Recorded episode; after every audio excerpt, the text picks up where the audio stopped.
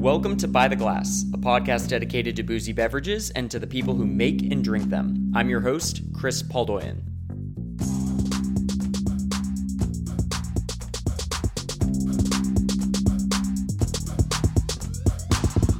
Guys, it is the end of 2020. You know that this year's been a dumpster fire. I know this year's been a dumpster fire. I don't think we really need to do like a year in review for this podcast. Uh, so, for today's episode, I wanted to talk to one of my favorite homies in the Houston wine scene about her 2020 and her plans for 2021. Emily Tolbert is the wine director of Savoir, a neighborhood restaurant in the Heights neighborhood. She moved to Houston to pursue a career in medicine at MD Anderson Hospital before pivoting into wine. So she geeks out on the chemical side of fermentation and viticulture. Her left brain approach to thinking about wine is a good contrast to my right brained approach. Um, she also loves New Zealand wine, uh, which isn't something that's gotten a lot of love on the pod before, so I wanted to get into that a bit. Uh, just a heads up, there was some yard work going on just outside my window. So for the first like five minutes, there's a little bit of background noise. Apologies in advance about that. Uh, we'll just jump right into the episode. Here's Emily. What grocery store are you going to? Like, because I know you're in like Northish Heights. So where do you do your grocery shopping? So I don't really grocery shop. Um, I mean, it's just me, and I don't cook a whole lot, just being in restaurants. But when I can get to the Urban Harvest Market, that's in River Oaks, they um, isn't there a farmers market that takes place like at White Oak and Heights Boulevard? Isn't there also one there? Yeah, but it's it's on Sundays while I'm at work, so mm, challenging. I, do, I do Urban Harvest like Saturdays, and I'll get like some produce provisions there, and they have this guy, this mushroom guy that has the best mushrooms ever. Yeah. Like, mushrooms, not magic mushrooms. I'm sure he has magic mushrooms. You hit him up for some mushies. But open oh, that third eye. Yeah. It's where I get my kale, where I get my mushrooms, I get squash, and live the best life. Hell yeah. yeah. Um, cool. So today is the 28th. Did you did you have a good Christmas? You guys were closed, right? Yeah, yeah, we were closed Christmas Eve and Christmas Day. Um, just was able to relax, hang out, yeah. watch some Christmas movies. What's your go-to Christmas movie? I mean, I have to watch a Christmas story. Like, have to. Have to watch Love Actually. Have to watch Elf. You have to watch all three of those movies? Yeah, yeah. Really? Yeah. It's impressive. So, growing up, we would watch Christmas Story because it was on like TBS or whatever for mm-hmm. 24 mm-hmm. hours straight. Yeah. And it was kind of like a thing where you would just like stop into the room and watch 15 minutes of it at a time. So it was kind of like you're watching it in media res. You're you're yeah. starting in the middle, you come back in, and then you watch the first 15 minutes. You walk back in and he's and Ralphie's beating up the older kid, yeah. and then you come back in a little bit later and the lamp's gone or the lamp's getting delivered. Everything is just all like out of order. It's that that's my experience so watching that film. So good. I used to do the 24 hour Christmas story marathon as a kid too. And it would piss my brother off so much because he was like, We have the DVD. Why don't you just play the DVD and there's no commercials? And something about just watching on TBS, I'm like, no, because the commercial you can take a break and can like kind of go do your thing. And I'm like, no, I like it on TV. And just a big conflict of visions on that. Do one. do they still do that? Do they still air it for 24 hours straight? I have no idea. I haven't had cable in years. Mm. Like we're talking over a decade, so I have no. I couldn't tell you. I feel like some some streaming service should offer that where you can just like press play and it'll play Christmas Story for or like on repeat with like the occasional like commercial in there for Kohl's or Jello, yeah. you know whatever it is. I 110% support that. It's like those things that you can watch where it's just like a two hour video of like a fireplace with like the sound of the fire crackling and like Christmas carols in the background. Like, let's have that, but have it be Christmas story with commercials from TBS in the 90s. I let's mean, do that. I, would be a subscriber of that. So, sure. you guys were closed on the 24th and the 25th. Yeah. What did you eat then? I mean, you said that you're not much of a cook. So, like, what was Christmas dinner? So, I went. Our executive chef, um, Eric Johnson, his wife is Lexi Davis. Johnson, yeah, yeah, Lexi. Lexi. She is the wine director at Doris Met. So um, the two of us and some friends just went over there for to support her and then see her on Christmas and had dinner. They're open Christmas Day. Mhm, They're open Christmas Eve and Christmas Day, and it was fantastic. Like, you know, we were like, it's Christmas, let's just do it up. So, did caviar service, did all of our favorite kind of like sides that they do, and you know, I rarely eat steak and had some steak, and I was like, this is. Their thing is that they do all their steaks sous vide, right? Isn't that their I think so. Yeah, it was pretty Like delicious. yeah? Um, and they also uh, have that like killer fucking bread service that they do, right? yeah, it's stupid. It's dumb. Yeah, I mean, I, I eat all of the carbs. I'm not someone that's like, can't have carbs. I'm on a low carb keto diet. No, I'm like, I'll eat all of your carbs for you. Cool, yeah. so you were there. What did you guys drink? What what, what was the uh, beverage of choice so to go with the bread and the steaks? um, started with some bubbles. Um, then I am a sucker for a really well made martini. So I did my normal Tanqueray 10 martini wet with a twist. And then I think that was followed by some shots of chartreuse and Fernet, and then some Beaujolais. I couldn't tell you which Beaujolais it was. I just told Lexi, bring some Cru Beaujolais. She brought it, and they were so busy, and it was kind of a whirlwind that we didn't. I didn't see the bottle, but it tasted like a Morgon. It was delightful. Hell yeah! It was just. It was a night to just relax, have fun, be around some wonderful people, and Hell yeah! That sounds great. It sounds like a killer meal. Yeah. All the flavors, and then you guys are open for New Year's Eve, which is quickly approaching. Yes. Yes. What what's the game plan? Are you, are you guys doing anything special that night?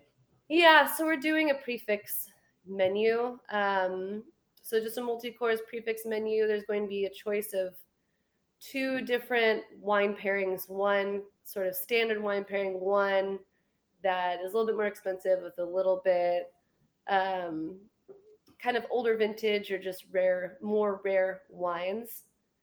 And I'm super excited about it. So we we did this same type of format for Valentine's Day last year, and it was really successful. So I think it'll be the same this year. And um, we're not doing a late seating so that people can ring in the the new year at Savoir. But if guests want to go to our cocktail lounge uh, called Sip to ring in the new year, then we are offering that. So that should be quite fun. That's always the challenge, right? Is that you have people that like get to the restaurant or get to the bar at seven at night and plan on taking up that table until eleven fifty nine, right?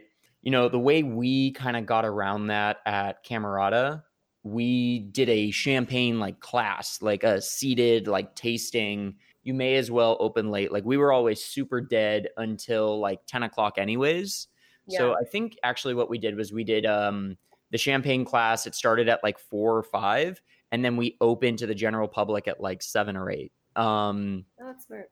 yeah, because like otherwise it's going to be crickets until then. So Yeah. So you guys are going to have the cocktail lounge sip open for New Year's, and like you've worked in enough places, like at New Year's, like. What do you like to do? Like, do you play a song? Is there any like music that you play like right at midnight, or what do you do? Do you pop a bottle? What's the game plan? Like for me personally, or for me as the wine steward at Savoir. Maybe maybe both. We'll start with wine steward at Savoir. Like, what do you do there? You know, you can't ring in the new year without having a glass of bubbles. So, and it's, you know, it's I'm not.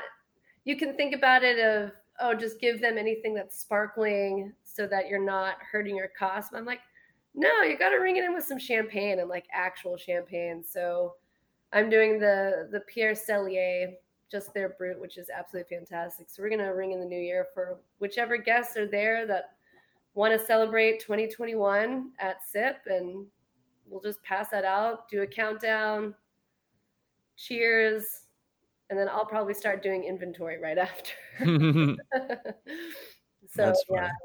But no, I've always had this personal tradition for New Year's when I'm done counting inventory and I'm home for the evening, which, you know, obviously it's not right at the new year, it's a couple hours after.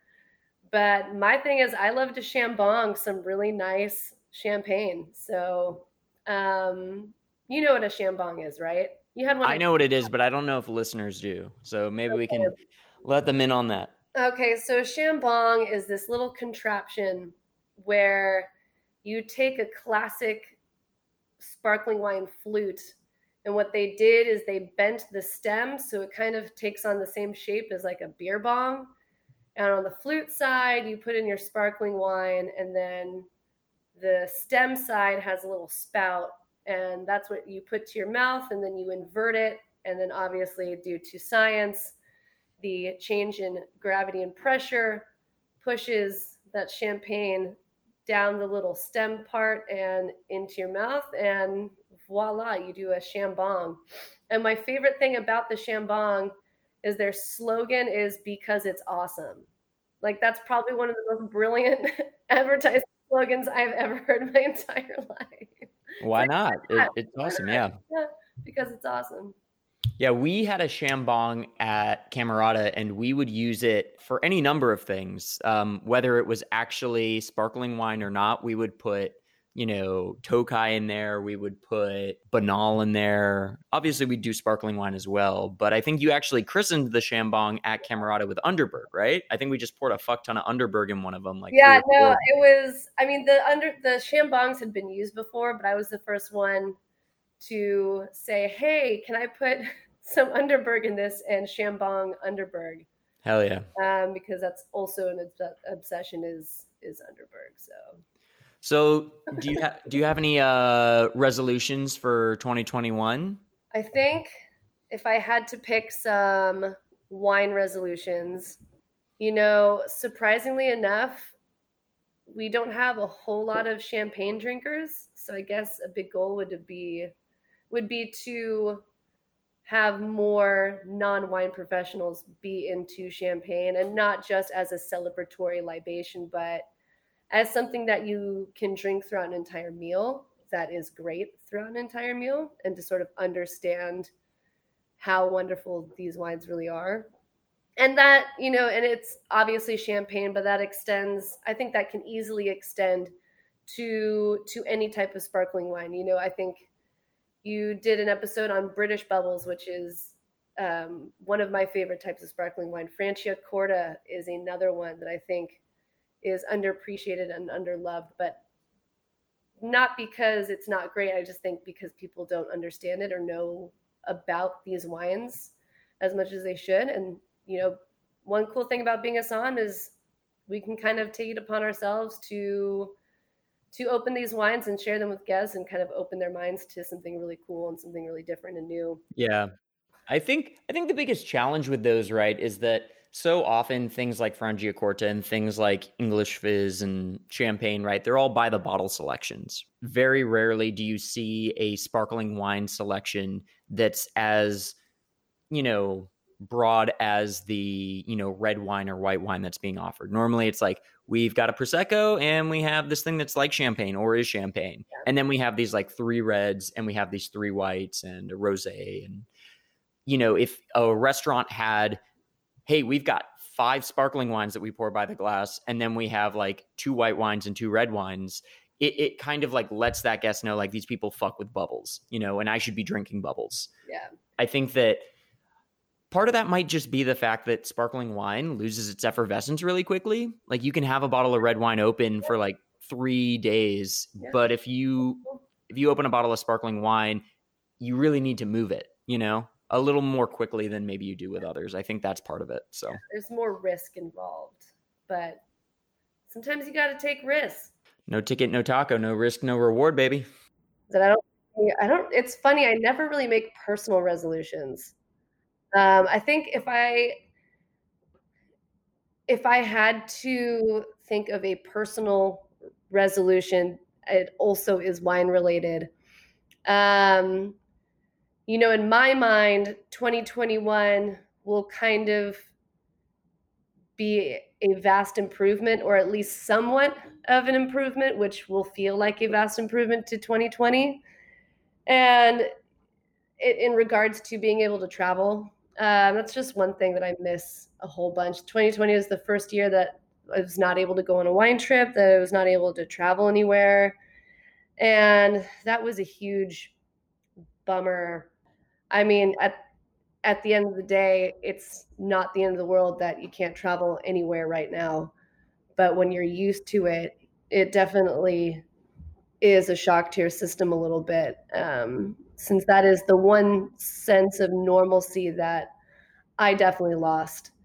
So hopefully in 2021, I will be able to go on another wine trip, but you know, I've on all of the wine trips I've gone on, they've been sponsored and you're sent by either an importer or a distributor or something like that. And I think it'd be kind of cool to just go DIY it. Do my own trip somewhere. Like just pick like I want to go to Australia or I want to go to Chile, Argentina and just and just do it like be there myself and kind of go to the places that I want to go to and see the things I want to see. So like what's a wine trip that you've gone on in the past though that you've like really vibed on? Yeah, honestly, it was probably to New Zealand. That was definitely a trip of a lifetime. It was a, a trip that I quit my job to go on. Uh, because it's literally a trip that I probably, not probably, I will not be able to go on again. Like that's just not going to happen. How did that trip come about in the first place? It, you know, it.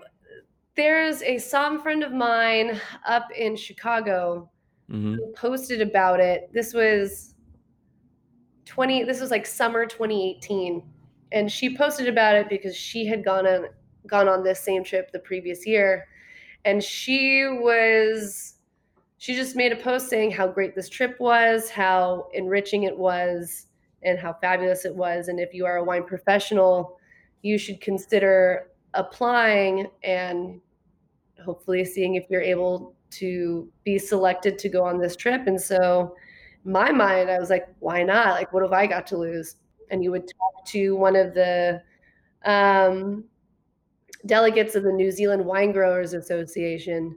And it was the coolest thing. It was just, it was it was the coolest thing. And it was a it was 14 it was 14 days with travel i guess 16 days. The cool thing with with traveling there is it's a direct flight from houston to auckland. Wow like that's wild. How long is that flight. it's like 15 hours yeah but when i left it was right after we ran the um the chevron half marathon well you did the full marathon and then the rest of us did the half marathon. So I was You did it like literally that day, like Yeah, that morning and then that yeah. evening left for New Zealand. Yeah. And so I was exhausted, so I slept about 12 hours on the flight. Yeah. you got some stretching in on the flight. Yeah. Got some good like lumbar support in your seat, like oh, yeah. Wore some compression socks. I mean, oh yeah, it was great. But uh yeah, that trip was probably to date, probably the best, most memorable, most educational wine trip that I've been on that has definitely made me a better som, a better professional, and was definitely worth resigning my my post at at Del Frisco's to to go on. So hell yeah. yeah. that's pretty dope to be like deuces. I'm out. I'm headed down under, going yeah. to New Zealand. So, like, walk me through the itinerary of that trip. Do you just go north to south? Like, do you go south to north? Like, what's the vibe? It, so we started. I guess we started in the North Island, but we started in the central part of North Island, mm. and then kind of started in like the Gimblett Gravels area, and then went up north, and then went back down into like Martinborough, and then down into Marlborough, and then ended in Central Otago. So North Island and then South Island and then the southernmost part of the South Island. Like exactly. I think I think you know the challenge right is that everyone thinks about New Zealand as like this place that makes a fuck ton of Sauvignon Blanc and not a whole lot else. Yeah. I think that's probably the perception of 95% of wine drinkers, right? Yeah. But there is like some really cool shit coming from New Zealand that oh is Syrah, Riesling, Pinot Noir. Were there any like really like mind blowing moments for you when you were visiting different regions or things that kind of like caught you by surprise? Yeah, um, Syrah and Pinot for sure. Uh, probably the biggest one for me was was Chardonnay. Hmm. I thought the Chardonnay out there was outstanding, um, and it had this unique kind of like fresh corn Hmm. aspect to it that I've never picked up on in any other Chardonnay from from any other part of the globe. And they had so much finesse, and yet they had this really great richness that balanced with that finesse, and they were just they were so good. So, like, I'm trying to think about Chardonnay in New Zealand. Is I imagine it's coming from the South Island, right? Like where it's a little bit cooler. Yes. And what's like the oak regimen? Are they oaking their Chardonnay much? Because I gotta imagine like getting those barrels down there has to be super fucking expensive, right? Yeah, I mean, it was a little bit of both. There was some places that were doing um, all stainless steel, some that were doing oak. So it really, I mean, it's it's Chardonnay, so it, it it's kind of based on on the winemaker and and what they want to do with it. Um, you know, it's not. I think as dogmatic as in Chablis, it's really just focused on stainless steel. Um, whereas in Meursault, you definitely have that robust oak regiment, or in California, where it's all new oak, or it just depends. But we did this this symposium, and what I liked about this symposium, it was all Chardonnay. It was over two days, and the first day was a Chardonnay, a sparkling Chardonnay uh, symposium. So all Blanc de Blanc, sparkling wines from New Zealand. And the next day was just regular still Chardonnay. But they looked at it not so much of is this wine oaked? Is this one not oaked? Like what kind of, you know, what is the viticultural practice that allows these wines to express these certain characteristics? What they really looked at, and it was a huge dive into the genetics of Chardonnay, and it was putting different clones of Chardonnay side by side and comparing and contrasting the different clonal types of Chardonnay, and they pitted them against each other. Well, not against each other, just compared and contrasted. And that was probably by far the most interesting tasting I've ever done, uh, just because we don't really think, we being wine professionals, you know, we don't really think about you know how does the specific genetics of of a grape or how does its biochemistry or how does its lineage really affect the wine's you know final character and and its expression and to taste different clonal types of chardonnay that was the coolest thing because that's yeah. that's my background and that's where I come from. And so being able to to finally have a tasting where I can experience, you know, my perspective and my background being reflected, that that was really cool. Uh, just because it, it was super unique and it just doesn't happen often. And yeah, I loved it. Yeah, it's funny when you talk to producers in Willamette Valley, Oregon, they'll say that like in the late 90s, there was this huge transition when they replanted everything with like Dijon clones. That before that they were using Yeah. some like UC Davis, you know, clone that just made really flabby Chardonnay. Mhm. And it was only once they went through that very specific clonal selection that they were able to produce really age-worthy, impressive, vivacious, you know, high-toned Chardonnays in Oregon. Yep. Um, I've known producers to talk about that, and Laura Rhys, uh, friend of the pod, who did the uh, English sparkling wine episode, she talked a lot about using specific clones for you know the vineyards that they have up there, where you know it's such a challenging climate that finding that right clonal selection that thrives in that like more humid, cooler Yeah. climate area, like super super important. Um, so Chardonnay, that was the big surprise. That was a big surprise. Yeah, I was, and to this day, like, I mean, don't get me wrong, I love Chardonnay. There's a lot of basic things about me that are just basic, and being a lover of the Shardy Party is certainly one of them.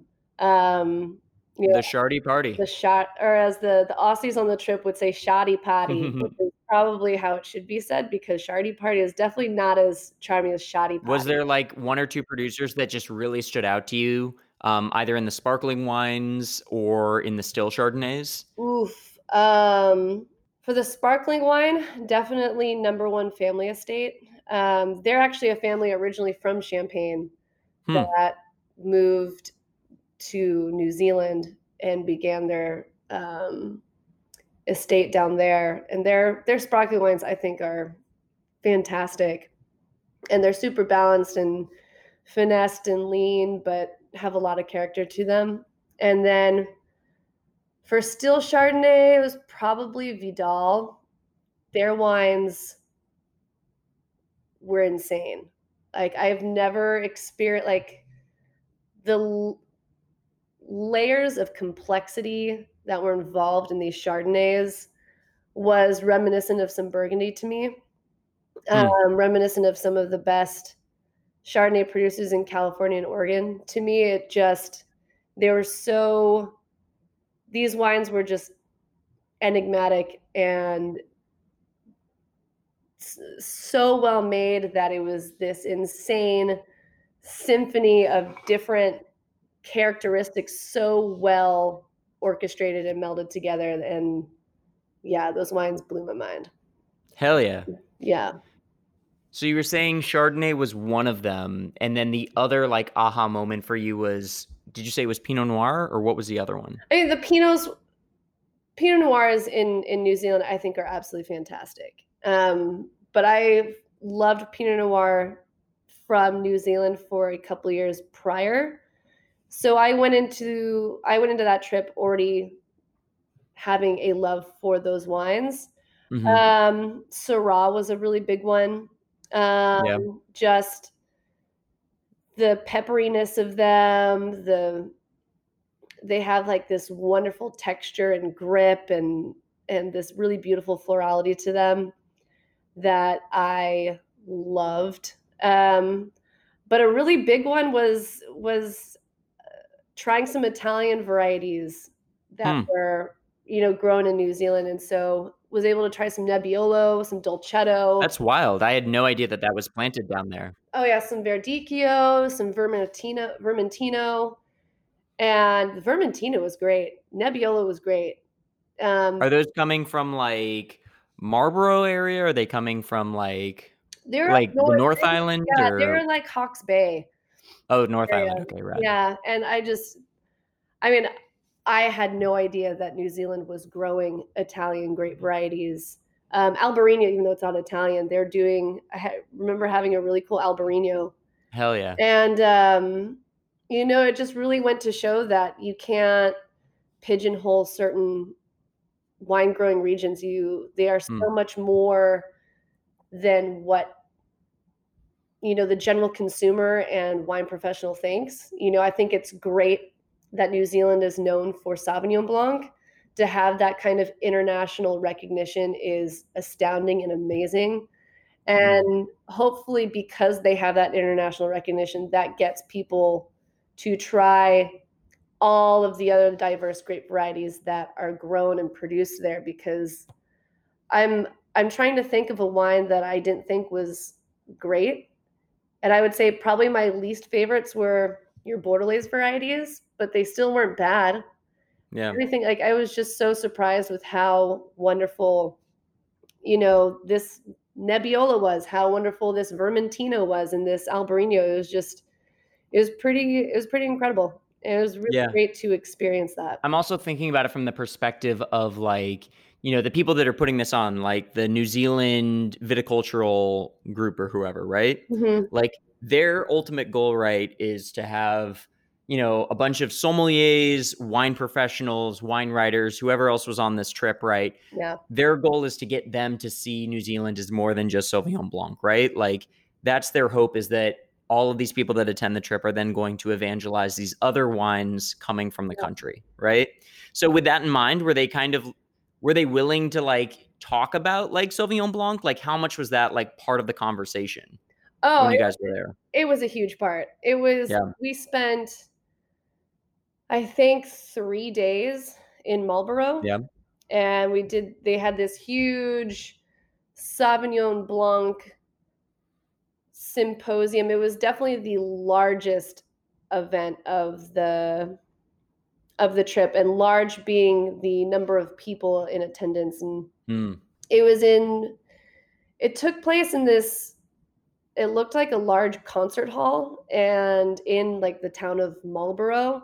Hmm. And it was a couple days of just different discussions that all kind of centered around Sauvignon Blanc. And then it was followed by you were put into different groups and you were taken to a specific winery and you would just taste through all other wineries Sauvignon Blancs and and or what we uh, came to call it Savi B, which I'll refer to Sauvignon Blanc as Savi B for the rest of my life now. You know, I, I, think it's easy for wine professionals to to stick their nose up at Sauvignon or stick their nose up to New Zealand Sauvignon Blanc because it's kind of in my mind it's like the cartoon character of Sauvignon Blanc. It's very expressive and it's very loud and it's it's you know it has this huge personality and so I think it's easy to just kind of dog on it. Also, I think it's easy for wine professionals to dog on New Zealand Sauvignon, Sauvignon Blanc because it's so popular with the masses.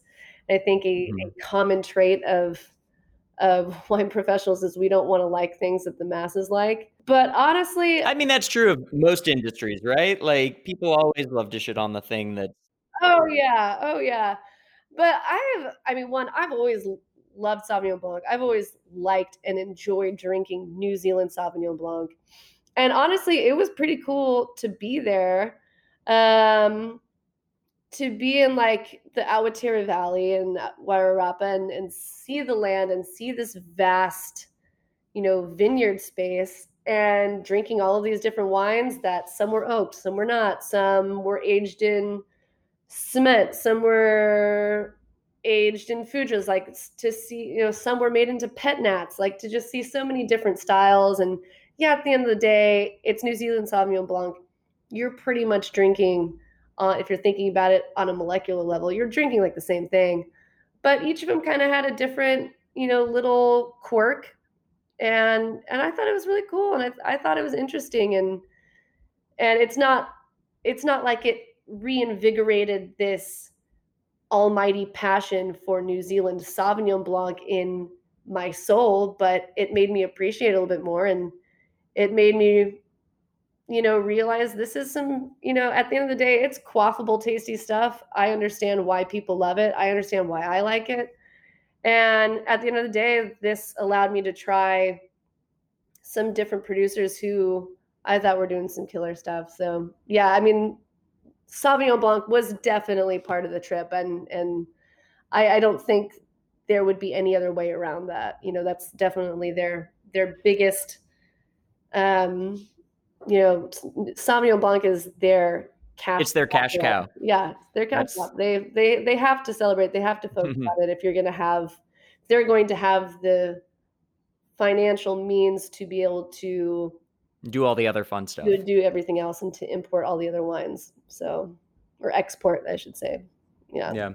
Did, I mean, I guess I'm curious, like, what sort of existential quandary exists for New Zealand in the next, like, three to five to 10 years? You know, like, where, where do they see themselves? I mean, you talk to a lot of, like, French winemakers and the threat of climate change is like, this is really going to fuck us up. Like, it's going to radically change the types of wines that we make. And you talk to winemakers in Spain, and I mean, they had like fucking horrible droughts. They had like a horrible harvest this past year.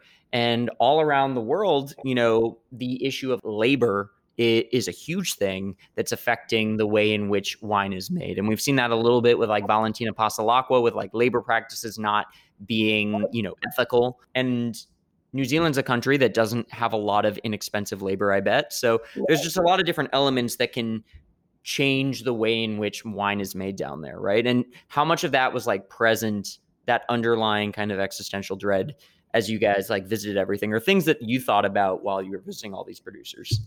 You know, what I gathered from just being around winemakers, winery employees, you know, vineyard workers, and and just the New Zealand populace.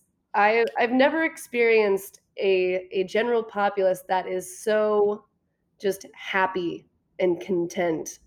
One thing that really surprised me um, when we were there visiting is how early everything starts. I remember being in Auckland and just, you know, it was one of our being able to be in the city. So one of our city getaways, so to say. And, you know, walking around to go get some coffee and I'm for being a restaurant industry professional, I am a an early riser, so I'll be up at like 7. So I'm like there's got to be a coffee place open at, you know, 6:30, 7 in the morning.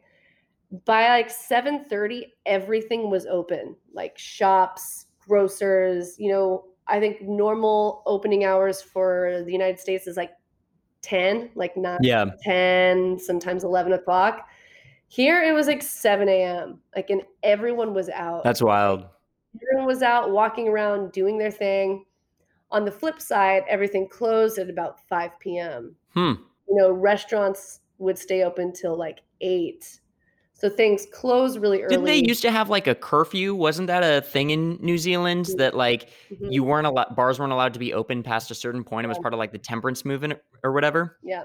Yeah, and I think some of that still still exists today as this weird specter in their in their culture and their cultural practices. But um, but no, but everyone is early risers and they're all really happy. I don't think I came across one angry Kiwi Hmm. At all. Like it was just I've never seen a culture that's just happy to be alive, happy to be doing their normal everyday thing and is just content. I think that type of, of that level of of contentment is just doesn't exist here. It's not something we really know because we're It's in Scandinavia and it's in New Zealand, it's- and that's that's all it is. yeah, and it's it's it, it was and it's enviable for sure.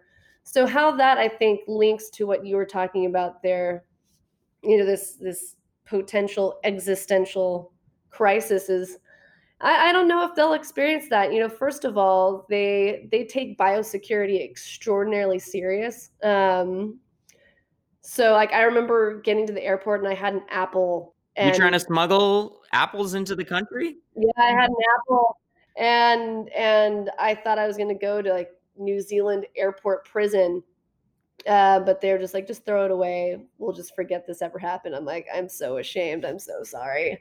So that being said, you know, their agriculture, I think, will sustain fairly well because there's not going to be really any outside species that'll come in that'll Yeah, I guess they're pretty isolated. invade i guess like you know there was a couple winemakers that admitted to you know smuggling in some clippings some vine clippings but Some uh, suitcase cuttings, yeah.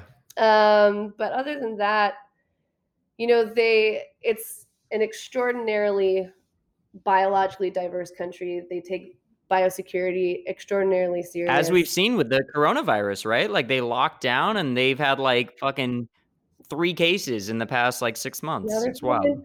And so I think in regards to their viticultural practices, that's going to be very good for them in the coming years. I mean, in terms of labor, I actually think it's fairly easy to get a a working visa there. Um, I think it's pretty strict in the amount of time that you can be there. But if, let's say, I wanted to go work harvest there, uh, I would essentially just have to be sponsored by a winery. In terms of labor, I don't really see that being a potential issue. I think just the big issue that viticulture has in the coming years is is global warming. I mean, there's no Yeah. there's no way around that, and especially with wine because you know it is an agricultural product and it is bound to the earth and to everything the earth brings. It you know we'll see what happens. You know, it's the very reason why there's sparkling wine production in in England. Like it Yeah.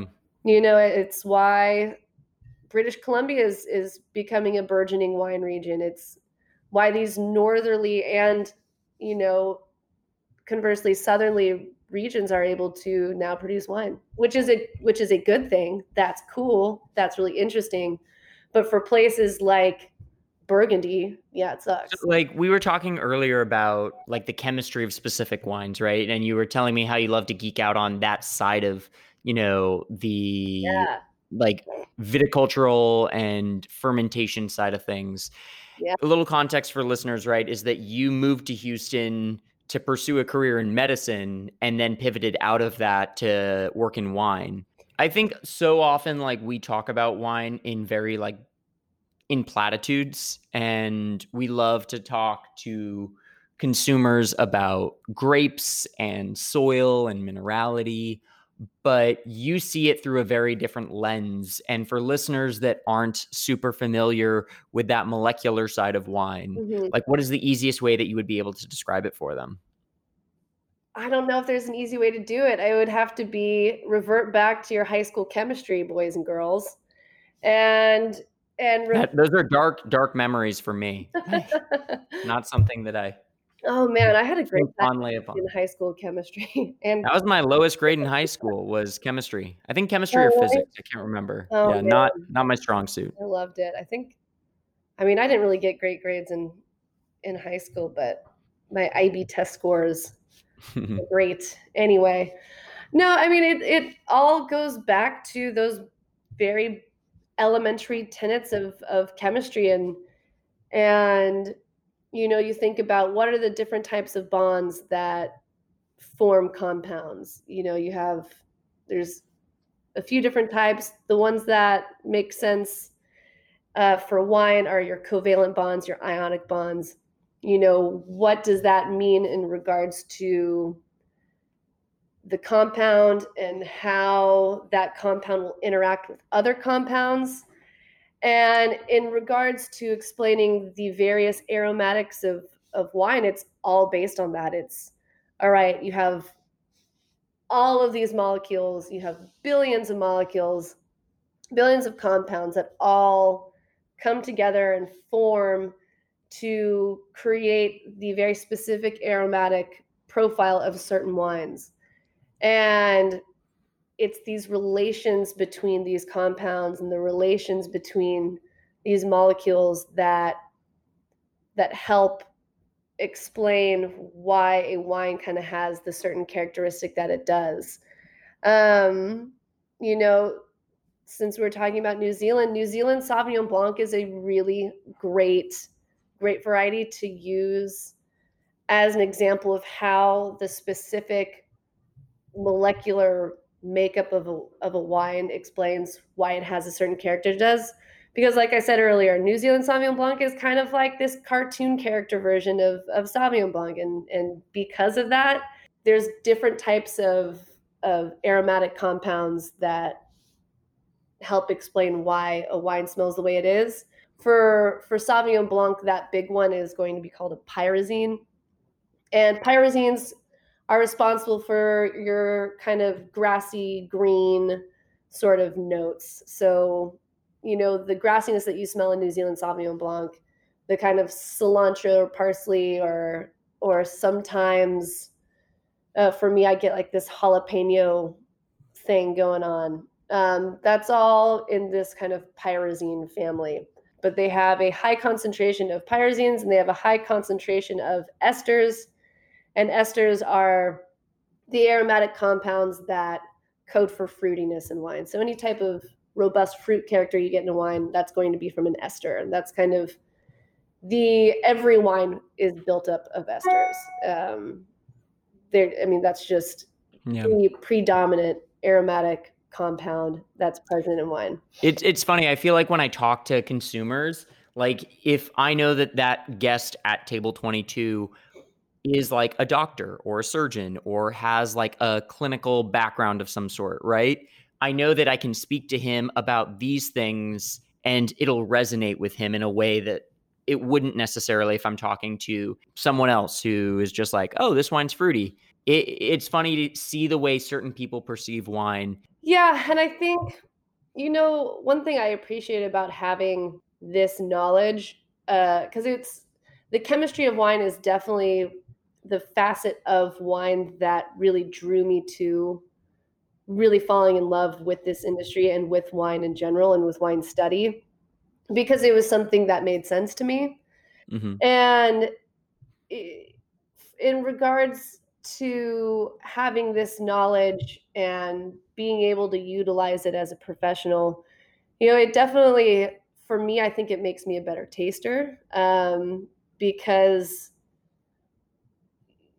you know, as much as I also love learning about the history of a region or of a place, I don't think that that knowledge is great in other parts of what we do as wine professionals, but I think having a knowledge of the chemistry of a wine helps me be a better taster, which in terms it helps me kind of internalize what I'm perceiving and it helps me be able to describe that to my staff.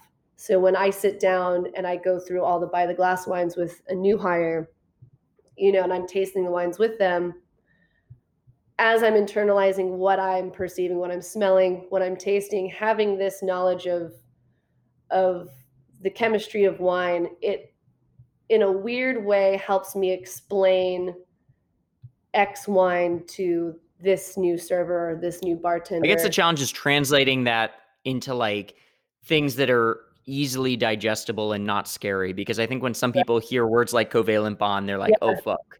Like, no, it's like what's isopropyl pyrazine? I don't know. So just pyrazine. yeah. Um, yeah, and like science, it's weird. I feel like everyone has a mind for science and math, and for whatever reason, we have this society. That, Speak for yourself. I, I do not have I a mind for science. I feel like everyone does.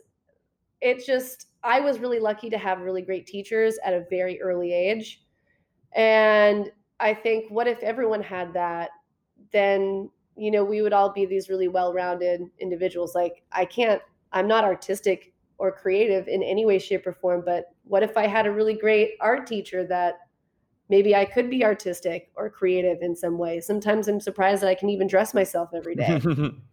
um, but no, it, I will say science is a pretty cut and dry thing. And you know, I don't really relate to that side of wine when I'm talking to guests because they'll just be like, "Who is this crazy person and what is she talking about and what did she just say to me?" I like I'm offended.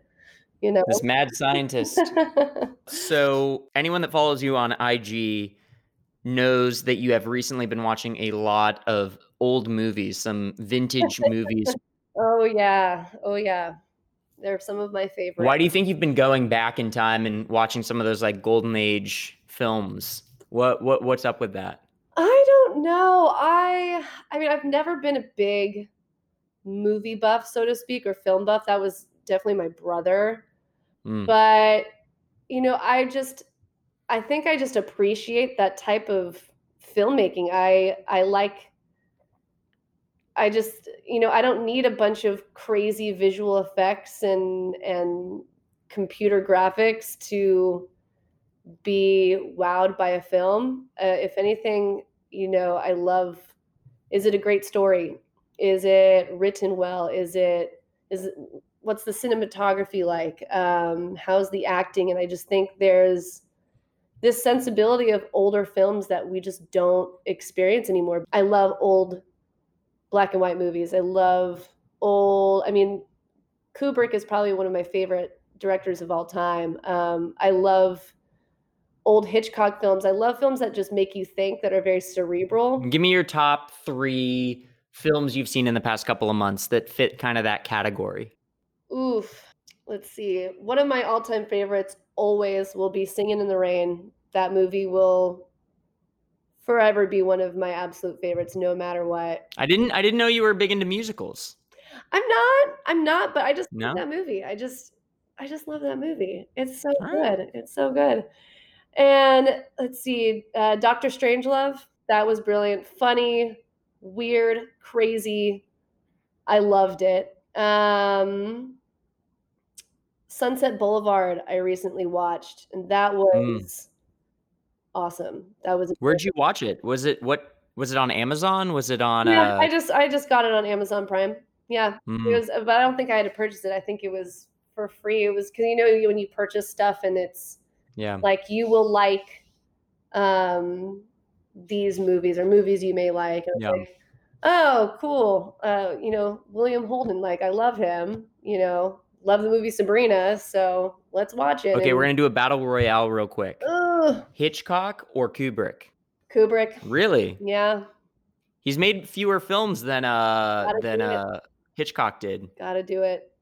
Yeah. I mean, I don't know. I say that now, but then I'm thinking of like my favorite Hitchcock films, like Vertigo and and Psycho and and um, The Rope. I finally watched The Rope like a couple months ago, and it was so good, yeah, that's the original tracking Mhm. shot. That's the original one take movie. so good.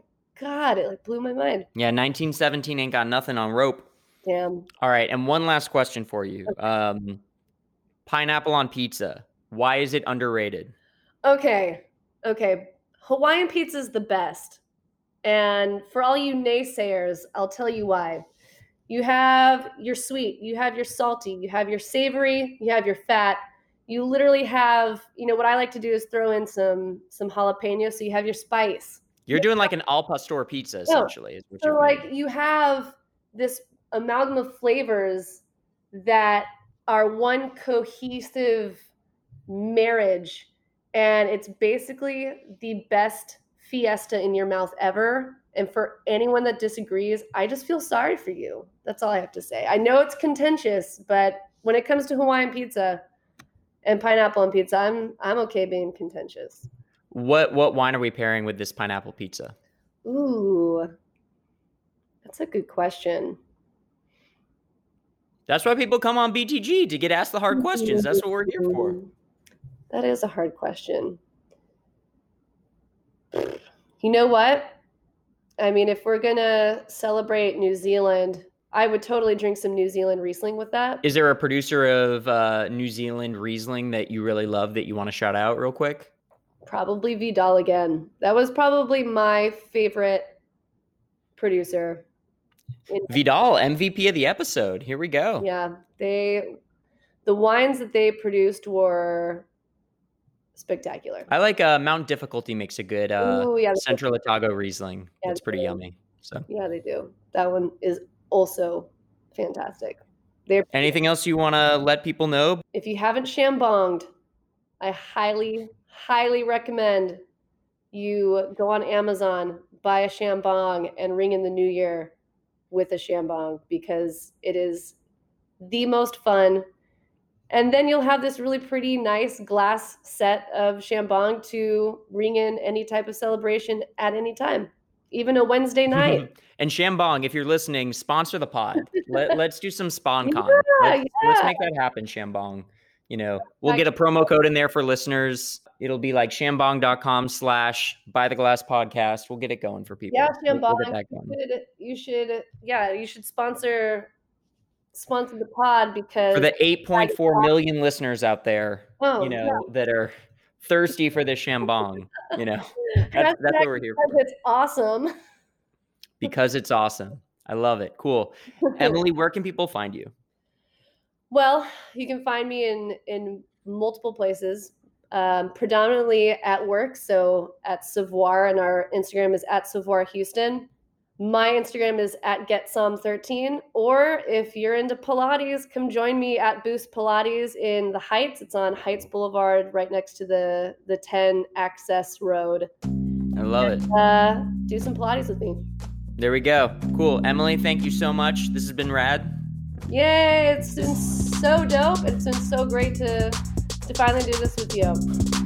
All right, everyone, that is our show. Thank you so much for listening. Uh, thanks for listening all 2020, and we look forward to seeing you guys in 2021. Subscribe to By the Glass so you can listen to every conversation I've ever had with anyone. Uh, you can find those episodes on Spotify, Apple, Google Play, Stitcher, Pocket Casts. All of those uh, resources are available to you. Uh, look forward to seeing you next year. Bye.